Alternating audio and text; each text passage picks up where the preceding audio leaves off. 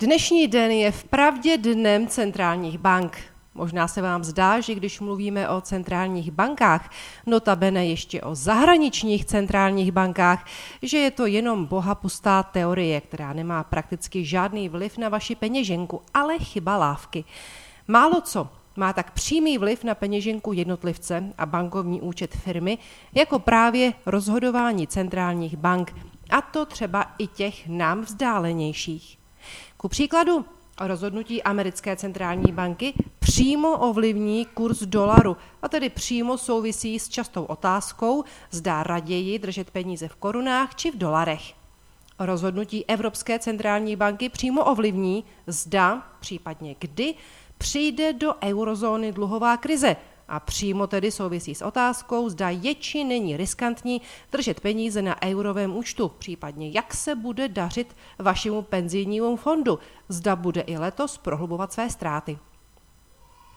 No a rozhodnutí České národní banky přímo ovlivní, zda už konečně dostanete hypotéku, zda některý z bankovních produktů už konečně pokryje inflaci, případně jak se bude vyvíjet kurz koruny. O rozhodování centrálních bank, se kterými se v posledních hodinách roztrhl pytel, tedy má na vaše peníze rozhodně větší vliv než třeba, třeba volba prezidenta. Jako první jsme se dozvěděli výsledek zasedání americké centrální banky FED.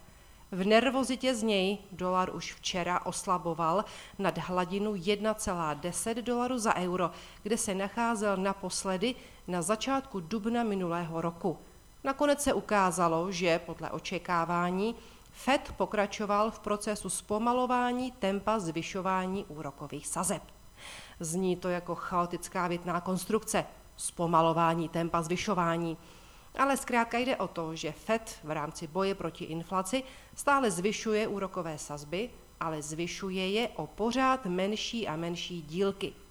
Tentokrát Fed zvýšil své úrokové sazby pouze o 25 bazických bodů do pásma 4,5 až 4,3 čtvrtě procenta. Přitom ještě na svém posledním prosincovém zasedání Fed zvýšil základní úrokovou sazbu o půl procentního bodu a na předchozích čtyřech zasedáních to bylo pokaždé o 75 bazických bodů.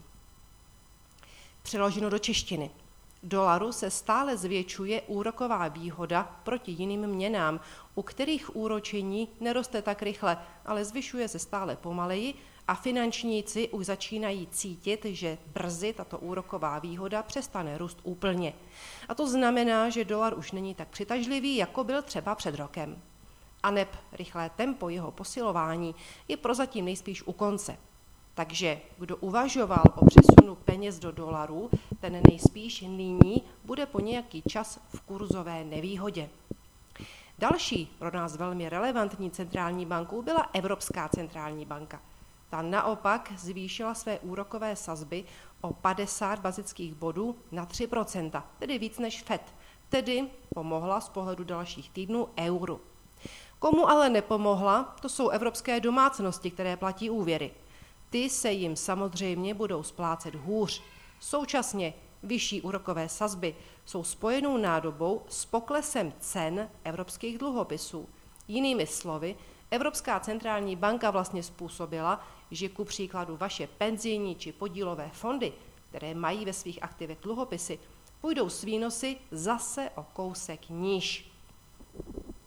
Ovšem o půl procentního bodu, tedy na 4 Dneska zvýšila svou základní úrokovou sazbu i britská centrální banka.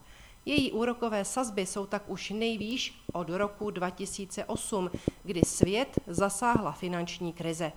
Současně ohlásila, že se domnívá, že inflace v Británii už dosáhla svého vrcholu. S inflací se potýkají skoro všechny rozvinuté ekonomiky, až na takové, jako je třeba Švýcarsko. V prosinci byla inflace v Británii na 10,5%.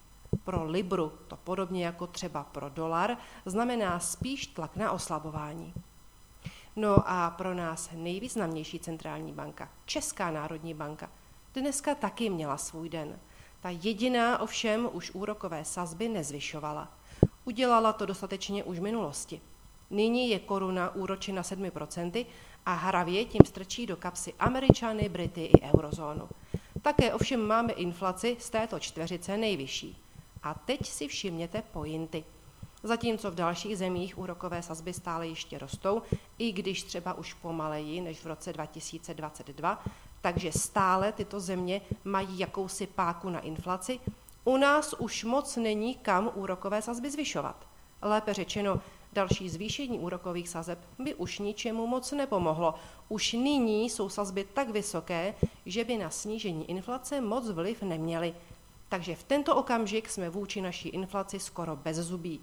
Co jsme udělali, udělali jsme a máme vystřílený zásobník. Každý si umí představit, co to pro rychlost snižování naší inflace znamená.